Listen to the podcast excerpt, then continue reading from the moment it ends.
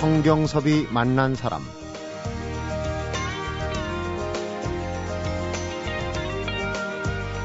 발달 장애인은 자기 결정, 자기 선택, 또 자기 권리 주장이나 자기 보호가 심각할 정도로 어려워서 학대, 무시, 성적, 경제적 착취, 그리고 법적 권리, 인권 침해 등에 있어서 사회에서 가장 취약한 계층이면서 장애인 중에서도 소외된 계층입니다. 성경섭이 만난 사람, 장애인의 날인 오늘 발달장애인 법제정 추진연대 공동대표 윤종술 집행위원장, 또 배상은 한국장애인 부모의 부회장, 박용현 학부모 대표를 만납니다.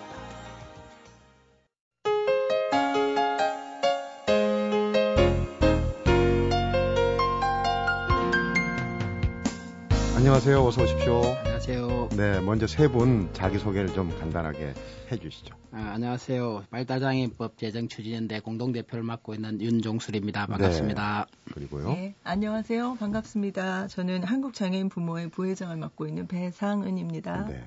안녕하세요. 저는 발달 장애를 가지고 있는 딸아이를 키우고 있는 평범한 엄마 박용현입니다. 네. 세 분이 스튜디오에 나오셨는데 장애인의 날, 오늘이 장애인의 날입니다만은 발달 장애에 대한 관련법을 제정해야 된다는 여론이 상당히 많은데 그 행보가 상당히 지지부진한 것 같아요. 그래서 오늘 발달 장애에 관해서 좀 알아보는 시간을 갖도록 하겠습니다. 세 분 나오셨는데 사실 장애인의 날이 이 장애인에 대한 이해를 좀 깊게 하자는 날이기도 한데 일부에선 또 이날 하루만 떠들썩 하다가 1년 나머지는 그냥 조용해진다 해서 좀 어, 불만인 분들도 있어요. 요즘은 사실 뭐 장애인에 대한 어떤 이해는 상당히 예전보다는 나아진 것 같긴 한데 이 발달 장애에 관련해서는 좀 그렇지 못한 부분이 있어요. 지난 2월에 법제정 어, 연대 발제련이라고 줄여서 얘기하는 출범식이 있었는데 발달 장애가 어떤 건지에 대해서 청취자분들께 우선 눈높이로 우리 주변에서 사실 많이 볼 수 있는 장애거든요. 그렇죠. 그 발달 장애를 하면 뇌의 특정 부위의 결함, 결함으로 인해서 만성적인 장애를 이야기합니다. 네. 예컨대 자기 관리, 수영, 표현, 언어, 학습, 네. 이동 네. 등등에 있어서 이제 결함이 있는 친구들을 이야기하는데요. 음.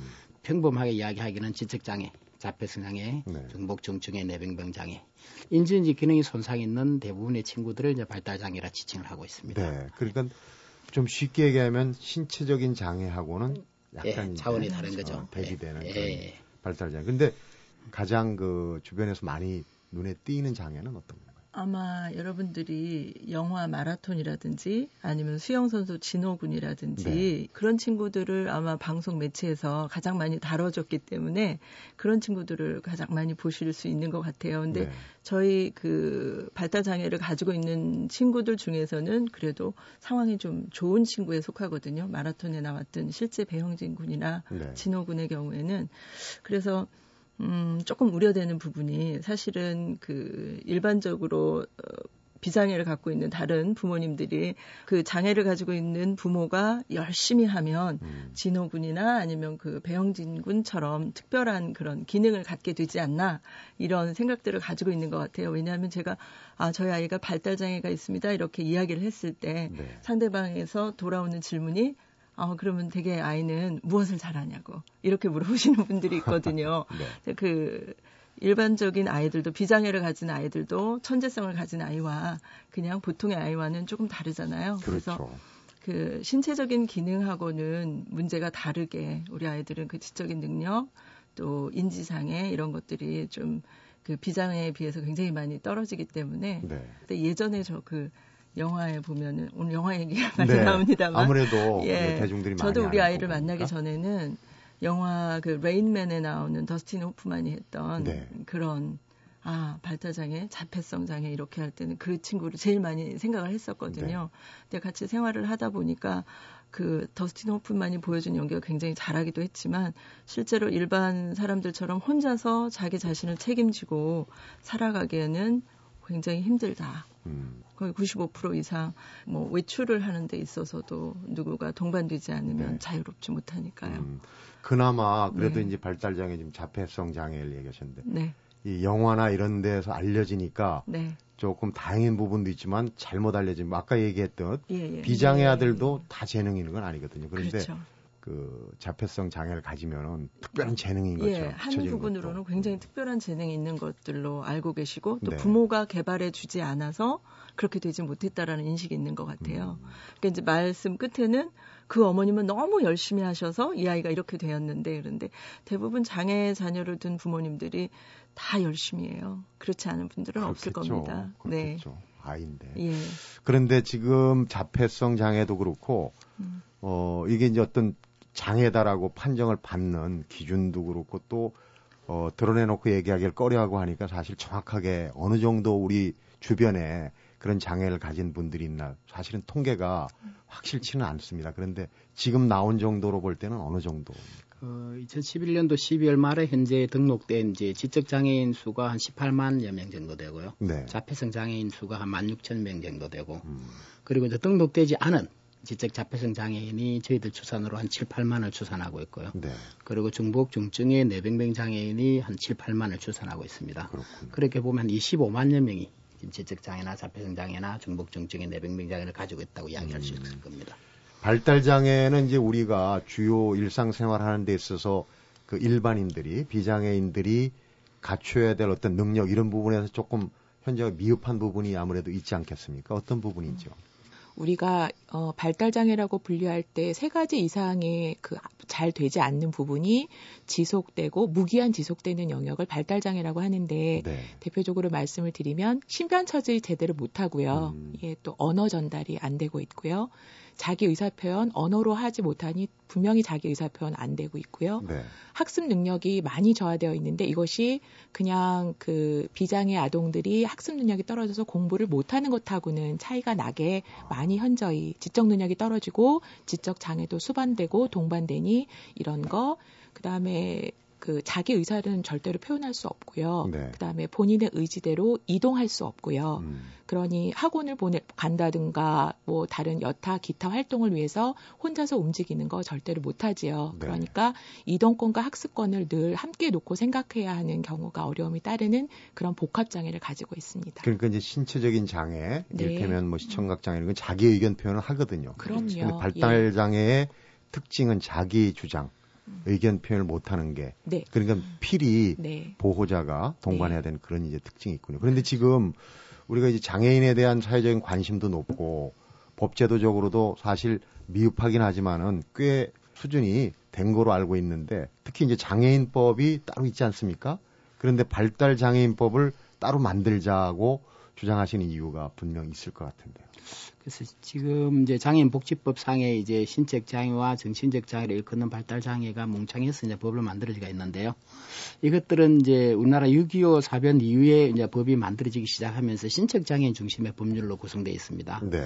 그러다 보니까 이제 인지적 표현이 가능한 내부장애나 기능장애 있는 친구들을 이제 이야기하는 그분들의 이제 지원의 근거를 갖고 만들어졌기 때문에 그렇군요. 실질적으로 방금 이야기했던 지적장애나 자폐성 장애나 중복중증의 내병균 장애를 일컫는 발달장애인 분들에게 지원하기란 이 법의 근거를 가지고 한계가 많이 있습니다. 네.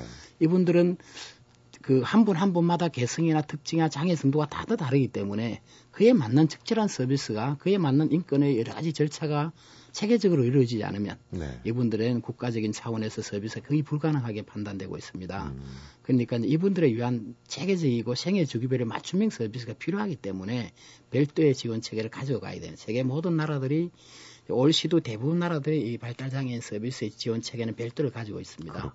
네. 그렇게 해야만이 이제 우리가 흔히 이야기하는 부모들이 나보다 하루 먼저 내 아이가 죽는 것이 아니고 음. 내 아이가 내가 없어도 내 아이가 지역사회에 살아갈 수 있는 근본적인 구조를 만드는 것이죠. 음, 그러니까 그동안은 사실은 그 아이를 돌보기 위해서 그 아이보다 하루라도 더 살아야 된다. 네. 가족들 참 그 아픈 가슴을 어, 느끼게 하는 그런 말인데. 그런데 지금 이제 발달 장애가 그만큼 참 복잡하고 사실은 법제도를 만드는데 많은 연구가 필요하다는 그런 생각이 듭니다. 그런데 어, 발달 장애를 놓고 볼 때 이제 그 당사자로서는 그 인권적인 측면하고 그다음에 더 나아가서 어떤 그 권리, 잘 살 권리 이런 두 부분을 같이 고려해야 될 것 같아요. 우선 인권적인 측면에서 얼마 전에 영화화돼 가지고 사실 반향이 상당히 컸어요. 인화학교 어, 사건 같은 경우에 발달 장애로 보면은 사실 앞에 얘기했듯이 자기 권리 주장이나 의사 표현이 미흡하단 말이에요.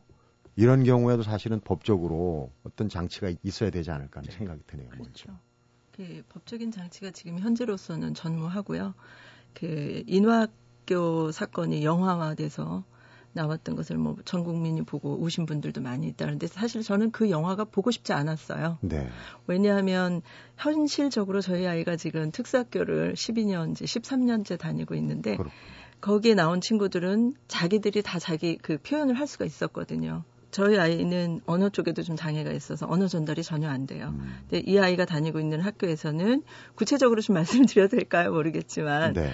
어, 그, 폭력 이라고 말을 할 정도의 그런 그 교사로부터의 폭력 사건들도 해년마다 뭐 비일비재하게 예, 일어나고 있는데, 그것이 그냥 덮여지거든요. 네. 그 구체적으로 좀 예를 들어서 말씀을 드리면 아이의 머리를 강목으로 때려서 전혀 모르고 있었는데 아이가 계속 울고 이상한 행동을 보여서 만지는 과정 중에 어머님이 이렇게 혹이 만져진 거예요. 예, 그래서 머리를 깎여 보니까 다 혹이 몇 개, 몇 군데나 있고 멍들어 있고 이렇게 돼 있는 상황이 벌어졌는데도 그냥 뭐 사과하는 걸로 끝나고 끝이 나고 네. 뭐 아무런 그 조처도 취해지지 않다 보니까 그런 일들이 뭐 지속적으로 그냥 벌어지고 있는 것이죠. 네. 그러니까 아이들이 만약에 어느 누가 뭐 이렇게 폭력을 가했냐 하면 네 폭력을 가지 않았냐 그래도 네 해도 네 예, 이래도 네 저래도 네 그러니까 증언의 효력이 전혀 없는 상황이고 음. 예, 그래서 사실은 그 영화가 주는 메시지가 감사하기도 했지만 이것이 좀 더 이슈화돼서 정말 그 인권으로 우리 인권 많이 이야기하지만 우리 네. 아이들에게 있어서 인권은 정말 없는 게 아닌가 이런 생각이 들죠. 그러니까요. 네. 대중적인 음. 그 여론 환기 효과는 분명히 있어요. 그런데 네. 어, 법제도로 가기에는 아직도 네. 위협한 부분이 한국 있습니다. 사회는 장애인 차별 금지 및 권리 보장을 위한 법률이라는 제도가 있습니다. 있죠. 이미 네. 시행된 지 한 5년이 됐는데요. 그 이 법률에 보면 이제 자기 인증 이기는 지적 장애나 자폐성 장애 이게 발, 일명 발달 장애를 지치하는 친구들의 내용이 많이 이제 빠져가 있습니다. 네. 그러다 보니까 법률이 있는데도 불구하고 제대로 구제받지 못하는 게 지금 현실이죠. 네. 그렇죠. 그런데 그런 이제 장애인 차별 금지 같은 것도 사실은 문제가 있는 게 권고거든요. 예, 그렇죠. 의무적으로 그렇죠. 하는 게 아니고 예. 일반 이제 장애도 그렇지만 발달 장애 같은 경우는 사실 밝히기도 어렵고 네. 복잡한 요소가 있어요. 그래서 네. 그런 부분이 그 구타 사건뿐만이 아니라 학교에서는 교사가 가르치지 않으면 안 되는 거잖아요. 네. 본인의 직업이고 전문가고 그런데 그 수업 시간에도 비일비재하게 일어나는 것이 우리 아이들이 전달이 안 되기 때문에 어떤 것으로도 부모들이 뭐 그걸 선생님이 어떤 걸 가르쳤느냐 이거를 아이하고 뭐 이야기하고 상의할 수가 없다 보니까 이 아이를 가르치기 위해서 수많은 뭐 굉장히 애쓰고 노력하시는 분도 계시지만 네. 그냥 종이 하나 주고 본인은 컴퓨터 앞에서 어, 본인 윈드서핑을 하거나 음. 아이들 방치해 놓고 이런 상황도 벌어지고 있고 그러니까 이게 너무 오랫동안 우리나라 교육 제도 자체에 문제가 있지만 특별히 특수 학교에서 이뤄지는 일들은 오랫동안 그냥 정체되어져 있는 것 같아요. 환기되는 네. 어떤 뭐 그 계기가 없는 거죠. 음. 선생님들 연수도 온라인으로 연수를 받아도 되는 것이고 그리고 교사들 뭐 평가하는 제도도 있지만 어떤 선생님이 어떤 연수를 받아서 그것이 우리 아이들한테 어떤 교육적인 효과를 주는지도 피드백도 되지 않고 네. 그래서 그 예전서부터 그냥 내려져 오는 교육 방법들이 있어요. 뭐 그 70년대 유행했던 포테이지 아동 학습법. 네. 그, 그것이 아직도 시행되고 있고 말을 듣지 않으면 얘가 많이 움직인다고 해서 끈으로 묶어놓고. 어, 심지어는 이제 그 남자아이 경우에 운동 능력도 뛰어나고 또 힘도 세고요. 커가면 커갈수록 이런 아이들이 이제 발작 증세 같은 거를 일으킬 때 그 남자아이를 제압할 목적으로 남자아이의 급소 부위를 차서 음. 이 제압하는 경우 저런. 이런 경우도 있었고 저희가 직접 사례도 접수한 바 있고 이런 것은 과연 인권이라는 게 무엇인가, 교육이 먼저인가, 인권이 먼저인가를 늘 깊이 가슴 아프게 생각할 수밖에 없는 부분입니다. 그렇군요. 그러니까 네. 이제 법제도가 필요한 부분이 사실은 선생님을 잘 만나면은 그나마 좀 낫고 네, 잘못 만나면 또 네. 어. 네. 그러니까 이게 사실은 장애인 복지 차원에서는 그게 아닌 거거든요. 그렇죠. 이런 부분이 어, 필히 좀 관련 법이 꼭 만들어져야 되겠다. 빠른 시일 내에 네. 만들어져야 되겠다는 생각이 듭니다. 음. 그 외에도 뭐 하실 말씀이 얼마나 많겠습니까? 차차 하나씩 네. 좀 풀어보도록 하겠습니다. 성경섭이 만난 사람 오늘은 장애인의 날이죠. 발달 장애인 법 제정 추진연대 공동대표 윤종술 집행위원장 그리고 배상은 한국장애인 부모회 부회장님 박용현 학부모 대표를 만나보고 있습니다.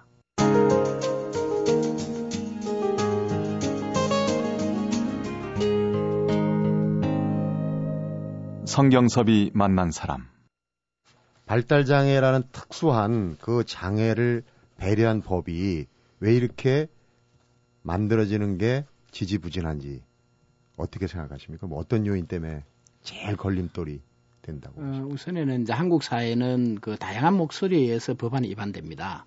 예컨대 신체 장애인들은 자기 권리를 주장할 수 있는 목소리이기 때문에 신체 장애 여러 가지 법률들이 개정됐고요. 네. 또뭐 민주화 과정에서 일어나는 많은 보상법도 이루어졌고요. 근데 이제 이 지적장애나 자폐성 장애를 걷는 발달 장애인들은 의사 표현이나 어떤 주장이 상당히 힘들기 때문에 본인들이 직접 예, 본인들이 하기가. 힘들기 때문에 대신 이제 부모님들이 그런 주장을 대신해야 되는데 부모님들이 아이 키운 거 아예 24시간 뒷바라지 하다 보니까 이렇게 주장을 제대로 못 해왔었습니다. 네. 그리고 또 전체 장애인의 등록 230만 명 중에서 한 20만 명밖에 안 되기 때문에 음. 상대적으로 이제 못 채웠죠. 그렇군요. 그래서 이제 사실은 그 인권이나 이런 측면에서는 이게 먼저 만들어졌어야 되는데 세계 대부분 나라의 OECD 가입국이나 여러 가지 세계 선진국에 보면 가장 먼저 발달 장애인 지원 체계가 만들어졌었습니다. 네. 심지어는 1950년대부터 만들어지기 시작했는데요. 우리는 아주 이런 것들이 이제 묻혀버렸고 제대로 목소리를 못 냈었죠. 음. 근데 다행히도 지금이라도 이제 많은 부모 단체들이 연대를 해서 이렇게 추진하는 게 그나마 다행인 것 같습니다. 그렇군요. 이런 경우에는 이제 외국 얘기를 들어볼 수밖에 없어요. 네. 복지가 잘 돼 있다는 미국 같은 경우는 어떻습니까? 미국 같은 경우는 우선 이제 크게는 연방법에 의해서 발달장애인 지원 및 권리장전법이라는 게 있습니다. 그리고 각 주마다 발달장애인 지원 체계를 갖고 있는데요. 권리장전법에는 크게 세 축을 가지고 있습니다. 가장 먼저 이제 건의공업의 음. 축을 갖고 있고요. 그 다음에 이제 연구에 기반한 서비스를 하게 되어 있습니다. 그 다음에는 이제 정책을 결정하는 발달장애위원회가 체계화되어 있습니다. 네. 이세 개의 큰 축을 가지고 연방정부에서 이제 주정부로 이관을 하게 되면 주정부에서는 각각 이제 지원책을 만드는데요. 저희들이 모델로 삼고 있는 것은 이제 캘리포니아 렌트만 법률입니다. 네. 아주 서비스의 종류를 세밀하게 발달 장애인의 개인별 지원 계획과 가족 지원 계획을 체계화시켜서 가족이 중요하잖아요. 네. 그래서 발달 장애인이 지역사회 통합해서 혼자 자립할 수 있는 모든 서비스나 모든 기본적인 권리를 다 보장해주는 네. 이런 지원 체계를 가지고 있어서 저희들이 이 모델을 많이 벤치마킹해서 한국에 맞는 적정한 법을 지금 만들고 있는 중에 있습니다. 그렇군요. 가까운 이웃나라 일본만 해도 제가 자료를 좀 보니까 발달장애자 지원법이라는 게 있어요. 근데 구절 구절마다 적절히 해야 된다. 적절히라는 표현이 상당히 많이 들어가요. 그게 의미가 좀 있어 보이던데. 그렇죠. 이제 장애 특성에 맞게 적절한 서비스를 해야 된다라는 표현이죠. 네. 예컨대 자기 회사 표현이 아주 좀 잘하는 친구도 있을 수 있고 또 인재 기능이 항상 많이 떨어지는 친구도 있고 그에 네. 따라서 서비스의 지원 강도가 달라져야 되기 때문에 그에 적절한 맞는 서비스가 이제 지원이 돼야 되는 게 특징적이죠. 예를 들면 신체 장애는 일괄적으로 이동의 보조가 필요하다면 지적 능력이 손상이 있는 친구들은 수준에 맞게끔 지원의 서비스가 필요한 거죠. 네. 아주 다양하게. 그래서 적절한 표현을 자주 쓰고 있습니다. 그렇군요. 앞에도 제가 잠깐 얘기를 했는데 이 장애인 차별금지법이 권고사항이에요. 의무사항이 아니고 그러니까 이게 적절히가 아니라 적당히가 돼버릴 수 있는 그렇죠. 그런 요소가 있어요, 사실은. 네. 그런데 그 복지의 원조라는 스웨덴 같은 경우에 보면은 보조원 또 뭐 서비스를 제공해주는 이 복지 실천의 어떤 도구들도 많고 기구들도 많아요. 근데 우리가 지금 고용이 어렵다, 고용 창출이 안 된다는 사실 몇 년 전부터 각 정당에서도 그렇고 이 사회 복지 서비스가 정말 사회 질도 높이고 고용도 늘릴 수 있는 방법이다고 얘기하거든요. 그 그런 차원에서 좀 또 앞선 그 복지 국가들의 이 인력 운영 이런 것좀 눈여겨 봐야 될 것 같아요. 그렇죠. 스웨덴의 이제 그 맞춤형 서비스, 특히나 장애인의 이동이나 장애인의 교육이나 이런 맞춤형 그 보조일 서비스가 굉장히 활성화되어 있는 거죠. 네. 그 일본 개호인 제도도 역시 마찬가지고 맞춤형 이제 서비스 활동 보조인 서비스인데요. 이는 맞춤형 서비스들이 이제 방금 말했듯이 사회적 일자리 창출을 활성화시키고 네. 또 다시 복지 국가로 나아갈 수 있는 아주 지름길인데요. 한국에도 활동 보조인 제도라고 이제 맞춤형 서비스를 도입을 했는데요. 이 장애인에 맞게끔 맞춤형 서비스를 도입을 해야 되는데 1급 장애인 아주 일부 장애인에게 또 시간을 정해놓고 아주 일부에 막에만 서비스를 하다 보니까 이 맞춤형 서비스, 적절한 서비스가 이루어지지 않는 게 지금의 현실이죠. 그렇습니다. 벤치마킹을 한국 사회도 시작하긴 했지만 아직 그, 그런 마 단계에 있는 것 같습니다. 네. 아, 쭉 얘기를 듣고 보니까 정말 뭐 짚어봐야 될 게 한두 가지가 아닌데 우선적으로 그러니까 발달 장애와 관련된 법령을 만든다 할지 차관을 한다고 할 때 가장 시급한 부분, 우리 현실로 볼 때는 어떤 부분들일까요? 음, 현재 장애 등급제가 우리나라에서는 시행이 되고 있거든요. 네. 그래서 이제 1급, 2급, 3급 이렇게 나눠져 있는데 어, 이 장애 등급 을 판정하는 곳 자체가 의료기관이에요. 네. 그렇다면 아이가 또는 그 한 개인이 가지고 있는 어떤 그 질병적인 치료를 요하는 질병적인 기준에 의한 등급이 그 받아지고 있거든요. 네. 그런데 아까도 누차 말씀을 드렸지만 발달 장애인들에게 필요한 것은 치료하지 할 수 없어서 계속적이고 지속적이고 또 영구히 받아야 되는 치료 목적이 아닌 서비스이기 때문에 네. 이런 것이 먼저 가장 수반이 돼야 된다고 생각이 돼서요. 일단은 획일적인 등급제 이것이 폐지가 돼야만 개개인에 맞는 또 아까 말씀하셨던 스웨덴 혹은 일본에서 하고 있는 맞춤형 서비스가 그것을 시행할 수 있는 기본 근간이 되지 않을까 하는 생각이 듭니다. 네. 1급 장애인은 똑같이 시간 종량제로 어, 어떤 어떤 네 가지 서비스 중에서 선택해서 주당 48시간만 써라. 현재 어, 제공되고 있는 활동 지원 서비스는 이렇게 되고 있거든요. 네. 그리고 선택할 수 있는 영역도 정해져 있어요. 뭐 네 가지 정도로 방문 목욕이라든지 음. 또 가사 지원이라든지 또 학습 지원이라든지 이렇게 하지만 이것은 개, 개인의 맞춤형이라기보다는 적은다나 시행되고 있는 것이 예산 문제 때문이겠지만 네. 1등급 소수에 한해서만 지원을 받고 있거든요. 음. 이렇게 돼서는 보편적인 서비스는 받는다고 말하기가 굉장히 어려운 상태지요. 음, 스웨덴이나 일본 같은 경우는 이제 그 지적 능력이 떨어진 발달 장애인이나 아니면 신체 장애인이나 그 서비스 유형이 굉장히 다양화되어 있습니다. 근데 한국 사회에서 이제 활동 보조 서비스는 신체 장애인 중심의 서비스인 거죠. 네. 근데 이제 결국 1급만 하니까 2, 3급은 이 서비스 제외될 수밖에 없고 또 1급 중에도 아주 소수만 하다 보니까 결국은 이제 제외되고요. 그러다 보니까 자기 부담금도 많아지고 특히나 이제 획일적인 서비스죠. 이동의 서비스만. 네. 그러다 보니까 발달 장애인은 낮에 성인이 돼서 그 종일 우리나라 25만 발달 장애인 중에서 한 10%만 서비스를 이용하고 있습니다. 나머지 90%는 다 부모 품에서 집에 있습니다. 네. 그러다 보니까 이제 그 불량한 시설에 그 70%가 발달 장애인이 불량인 시설에 있다고 합니다. 그리고 정신 장애인 시설에 우리나라가 한 100여 개가 있는데요. 그 중에 또한 6, 70%가 이 발달 장애인이라고 합니다. 네. 이런 게 지금의 우리의 현실입니다. 그렇구나. 그러다 보니까 이제 맞춤형에 적절한 지역사회에 자립할 수 있는 서비스가 이제 이 법 속에서 필요한 거죠. 부모의 품을 떠나면은 네. 정말 네. 보호받기 힘든 네. 그런 부분이 있고 그런 차원에서 이제 그 주거 시설이나 어떤 경제적 지원 같은 거 네. 그리고 부모 살아 있을 때 말고 성인이 돼서도 지속적으로 네. 아까 말씀하셨듯이 그런데 이제 제가 또 보니까 이 판정을 할 때 지금 아직 법이 없습니다만은 공적 지원을 받을 때 예를 들어서 지능 검사 이런 거는 사실 기준이 좀 모호하지 않습니까? 네, 그렇죠. 그런 것도 오류도 생길 수 있고 이런 부분도 좀 감안해야 될 사안. 그래서 등급에 의해서 지원을 할 것이 아니고요. 그 장애 정도에 따라서 지원 시간이 달라져야 됩니다. 그래서 서비스의 지원을 근거를 삼아야 되는데 우리나라는 획일적으로 등급에 의해서 중증이고 1급이면 경증이면 3급, 4급, 5급 이렇게 나누다 보니까 네. 서비스가 다양해지지 못하는 거죠. 신체 장애 1급은 이동의 서비스가 많이 필요하지만 발달장애 1급은 이동의 서비스는 많이 필요 없을 수도 있습니다. 네. 그래서 서비스 내용에 따라서 이제 시간 배정을 안배를 해야 되는데 음. 등급에 따라 시간 배정 안, 안, 안배를 하다 보니까 문제가 발생하는 거죠. 그렇군요. 그러니까 어떤 서비스를 하느냐에 따라서 이렇게 이제 모호하게 들리실 수 있을 것 같아요. 도대체 발달 장애인들한테 어떤 서비스가 필요하길래 무슨 종류별로 서비스를 지원해야 되느냐 이렇게 하는데 쉽게 예를 들면 이제 그 저희 아이는 지금 올해 스무 살이 됐거든요. 네. 근데 이 친구를 데리고 제가 수영장을 가면 옷 갈아입는 데를 엄마가 따라 들어갈 수가 없잖아요. 남자이다 보니까. 그렇죠. 그런 부분. 아주 뭐 작은 것서부터 소소하게 얘기하면 이런 작은 거 하나하나가 우리 아이랑은 24시간 우리 아이가 잠든 시간이 아니면은 계속적으로 옆에서 누군가가 있어줘야 되는 거거든요. 네. 그러면 사회 활동을 두 부, 어, 부부가 한쪽 뭐 남편이 나가서 일을 한다 그러면 아이는 부모 중에 한 사람은 꼭 지키고 있어야 되니까 사회적으로 정말 능력이 있고 일할 수 있는 직업 능력이 있는 엄마의 경우에도 네. 아이가 있으면 100% 아이를 케어해야 되니까 어, 국가적인 차원에서도 조금 마이너스가 아닐까라는 생각이 들기도 합니다. 그래요. 지금 뭐 예. 국가적으로 성장 동력, 성장 동력 하는데 음. 어, 그렇게 이제 비효율적으로 그렇죠. 어, 인력이 운영되는 그러니까 뭐 거창한 걸 바라기 전에 우선 아까 말씀하신 그 조그만 부분부터 네. 우리 사회가 그 짐을 조금 덜어주고 손을 잡아주는 게 필요하지 않나 하는 생각이 듭니다. 성경섭이 만난 사람 오늘은 장애인의 날인데요. 발달 장애인법 제정 추진연대 공동대표 윤종술 집행위원장 또 배상은 한국장애인 부모회 부회장님 박용현 학부모 대표를 만나 뵙고 있습니다.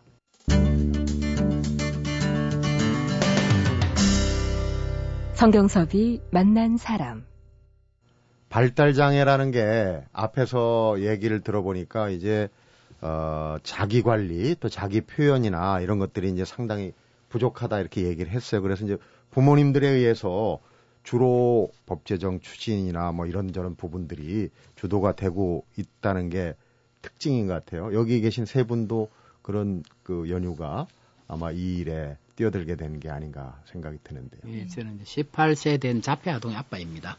20세 된 예, 자폐성 장애를 가진 아이 아, 엄마고요. 네. 저희는 17세대인 지적 장애를 가지고 있는 딸 아이입니다. 네. 그 세계 얻은 나라를 보더라도 이제 이 발달 장애인 법은 대다수 이제 부모님들이 추진을 했습니다. 네. 미국의 역사도 그렇고 일본의 역사도 그렇고 스웨덴의 역사도 그렇고 이제 직접 우리 아이들이 자기 표현이나 자기 주장을 하기 힘들기 때문에 부모님들이 이제 나서서 이런 이제 법을 제정하게 되는 배경이 되죠. 네. 그래서 이제 역시 우리나라도 이제 미국이나 일본이나 여러 나라처럼 이제 부모님들이 직접 나서서 우리 자녀들을 위한 발달 장애를 위한 지원의 법의 근거를 만들자 이렇게 이제 시작하게 된 배경이죠. 그렇군요. 어느 발달 장애 아이를 둔 부모 수기를 보면서 제가 참 찡한 부분이 있더라고요. 아이들하고 집안에만 있으면 클 수 없이 행복한데 밖에만 나가면은 엄청나게 불행해진다. 이런 얘기를 해요. 그러니까 밖에 마음대로 나가 보는 것이 아마 이 부모들의 가장 큰 소원이 아닌가 하는 생각이 들어요. 근데 이 부모님들이 이 발달장애 특히 우리나라에서 어, 좀 뭔가 법도 만들고 제도적으로 정비해야 된다라고 이제 운동을 한 역사가 좀 있을 텐데 어느 정도 되십니까? 길지는 않을 것 같은데. 뭐 운동의 역사를 이야기하면 그렇게 길지는 않은 것 같고요. 그 근데 1980년도 초에 이제 한국 장애인 부모회가 이제 시작이 됐었고요. 네. 그 후에 이제 여러 단체들이 이제 만들어지기 시작했습니다. 음. 근데 굳이 운동이라 표현을 하면 이제 80년부터 시작이 됐는데도 불구하고 그 이제 정책이나 이런 여러 가지 제도적인 요구를 하기 힘든 시기였고요. 자기 모임, 뭐 스스로 역량 강화라든지 스스로의 부모들의 소모임 정도 중심으로 이루어진 상태고요. 네. 1990년대 들어와서 이제 장애인 대한 특수교육법이나 아니면 특수교육진흥법 개정 운동을 시작하면서부터 이제 운동의 역사가 시작이 됩니다. 그렇군요. 그리고 이제 2000년도 들어와서 2005년도부터 시작된 장애인 등에 대한 특수교육법 제정 운동이 이제 부모 운동의 역사의 한 큰 축이 아닌가 싶고요. 네. 그 축을 시작으로 이제 부모님들이 장애인 교육의 문제를 이제 나와서 이제는 한국에도 장애인 교육을 제대로 해달라. 기본적인 권리를 보장해달라. 그래서 장애인교육법을 만들게 된 계기가 됐고요. 네. 2007년도 이 법이 통과되면서 또다시 교육을 받은 발달 장애인들이 지역 사회에 나가면 또다시 지원할 수 있는 근거가 부족하다. 네. 그렇게 시작된 이제 발달 장애인법의 역사가 시작이 됩니다. 그렇군요. 지금 이제 부모 관련 이제 발달 장애인 관련 네개 단체가 모여서 이제 발달 장애인법 제정 추진연대를 만들어서 19대 총선과 또 대선과 이게 맞물려서 발달 장애인의 문제를 지원의 체계를 법적적인 구조까지 한번 만들어 보자. 이렇게 해서 저희들이 이제 아주 체계적이고 조직적으로 지금은 하고 있는 네. 상태입니다. 네. 지난 2월에 이제 그 추진연대가 발족이 돼서 열심히 활동을 하고 계신데 지금 법안 같은 거는 어느 정도 그 이제 19대 국회에 이제 각 그 새누리당도 그렇고 그 민주통합당도 통합진보당도 공의 발달장애인법을 19대에서 만들겠다고 공약을 해놓은 어, 상태입니다. 음. 발표를 했었고요. 저희는 그 공약에 맞추어서 19대가 시작이 되면 법안을 발의하기 위해서 지금 법안 작업을 거의 마무리 단계에 있습니다. 네. 세세한 법안 조문까지 거의 마무리를 거의 마쳐가는 상태고요. 음. 아마 6월 국회부터 19대가 시작이 되면 저희가 의원 발의로 이렇게 이제 준비를 하고 있는 상태에 있습니다. 네. 발달장애 주변에서 사실 많이 장애를 갖고 있는 부모 또 장애 아들도 있고 장애 성인도 있고 한데 드러나는 분도 있고 안 드러나는 분도 있어요. 얼마 전에 틱장애라고 있죠. 네. 본인 의사하고 관계없이 네. 그 정상적이지 않은 소리를 내거나 행동하는. 근데 주변 분들이 틱장애를 잘 이해를 하고 어 공공장소에서 그런 장애를 봤을 때 그냥 모른 척 해주는 게 제일 도움이다. 모른 척 해주셨으면 좋겠다. 이런 얘기를 하더라고요. 부모님들이. 나오신 김에 우리 발달장애도 그런 부분이 있을 것 같아요. 좀 청취자분들도 우리 국민들이 이 정도만 좀 우선 해주셨으면 하는 게 있을 텐데. 음. 어, 우리 아이를 데리고 문 밖을 나서는 순간에 두 가지를 꼭 준비해야 되는 필수품이 있어요. 죄송합니다 하고 음. 감사합니다였어요. 제가 20년 동안 우리 아이랑 살면서 나가는 순간부터 이 아이와 나가는 순간부터 모든 사람들에게 죄송해야 되고 그러니까 심지어는 어떤 일이 있었냐면 제가 우리 아이를 데리고 식당에를 간 적이 있었는데 왜 이런 아이를 데리고 대중 식당에 왔느냐고까지 음. 말씀하시는 분들이 계셨거든요. 그러니까 왜냐하면 저는 우리 아이에게 세상을 보여주고 세상에서 다른 별에서 온 아이가 아니라 지구인으로 살게 해주고 싶은 거예요. 같이 네. 함께 살 수 있도록. 그러니까 조금 따뜻한 눈길로 보아주시고 아 이렇구나 하고 조금만 이해해 주시면 좋지 않을까. 우리 아이가 발달장애가 있어서 그렇습니다 하면 음. 아 그래요라고 대답해 주시는 분에게 제가 기꺼이 감사합니다를 하는데 이렇게 오픈된 마음으로 우리 아이들을 좀 지켜봐 주셨으면 같이 살아갈 수 있는 세상이 네. 되었으면 하는 바람이 있습니다. 배상한 부회장님이셨고요. 네. 어, 학부모 대표 박용현 네. 대표님. 어, 저는 도와달라는 말씀을 드리는 거는 제일 싫고요. 네. 우리 아이들을 보실 때 늘 함께하고 더불어 사는 그러나 조금은 특별한 이웃으로 그냥 함께 똑같은 눈높이에서 봐주셨으면 좋겠어요. 네. 어, 높게 봐주시기도 원치 않고요. 또 낮게 또 동정 어린 눈길 또 이 사람들은 꼭 도움이 필요한 사람 이렇게 봐주시는 거는 원치 않고요. 네. 아이들도 원치 않거든요. 그냥 더불어 함께 사는 우리 이웃 중에 좀 특별한 아이들, 특별한 음. 사람들, 특별한 또 사회인들 이런 인식이 점차 확산되고 서로 생각해 줄 때 우리 아이들이 좀 더 편안한 시선 속에서 이 세상을 살아갈 수 있지 않을까 하는 생각이 듭니다. 그렇군요. 윤종술 공동대표님도 한 말씀 해 주시죠. 그렇습니다. 앞에서 두 분이 말씀한 내용과 거의 뭐 대동소유한데요. 그 사실 비장애인들도 아동 시기나 성인 시기에 굉장히 별난 친구도 있고 그렇죠. 사회적 문제 있는 친구도 굉장히 많잖아요. 네. 장애인 친구를 해서 딱히 뭐 특별한 대우나 특별하게 관심을 가지고 보다는 그냥 그냥 이웃 사람처럼 이웃 아이처럼 네. 편하게 대하면 그게 바로 이 눈높이가 맞지 않을까 이렇게 생각이 듭니다. 음, 헌법에도 보장된 거죠. 우리 국민은 누구나 어, 잘 살 수 있는 권리를 가지고 태어나거든요. 하루 빨리 이 발달장애 관련법이 좀 꼭좀 좀 제정이 됐으면 하는 그런 생각이 듭니다. 바쁘시고 활동하시느라고 또 아이들 돌보니 느라고 시간도 부족할 텐데 이렇게 나와서 같이 얘기 나눠주셔서 대단히 감사합니다. 네, 감사합니다. 감사합니다. 성경섭이 만난 사람, 오늘은 장애인의 날을 맞아서 발달장애인법 제정 추진연대 공동대표 윤종술 집행위원장님, 또 배상은 한국장애인 부모회 부회장님, 박용현 학부모 대표님을 만나 뵀습니다. 발달장애인을 둔 가족들은 장애가 있는 가족보다 하루라도 더 살아야 한다고 입버릇처럼 얘기한다고 합니다. 발달 장애인이 그만큼 홀로 서기가 어렵다는 얘기일 텐데요. 관련법을 하루라도 빨리 만들어서 이들 가족들의 눈물을 닦아줄 때가 된 게 아닌가 생각이 듭니다. 성경섭이 만난 사람 오늘은 여기서 인사드리겠습니다.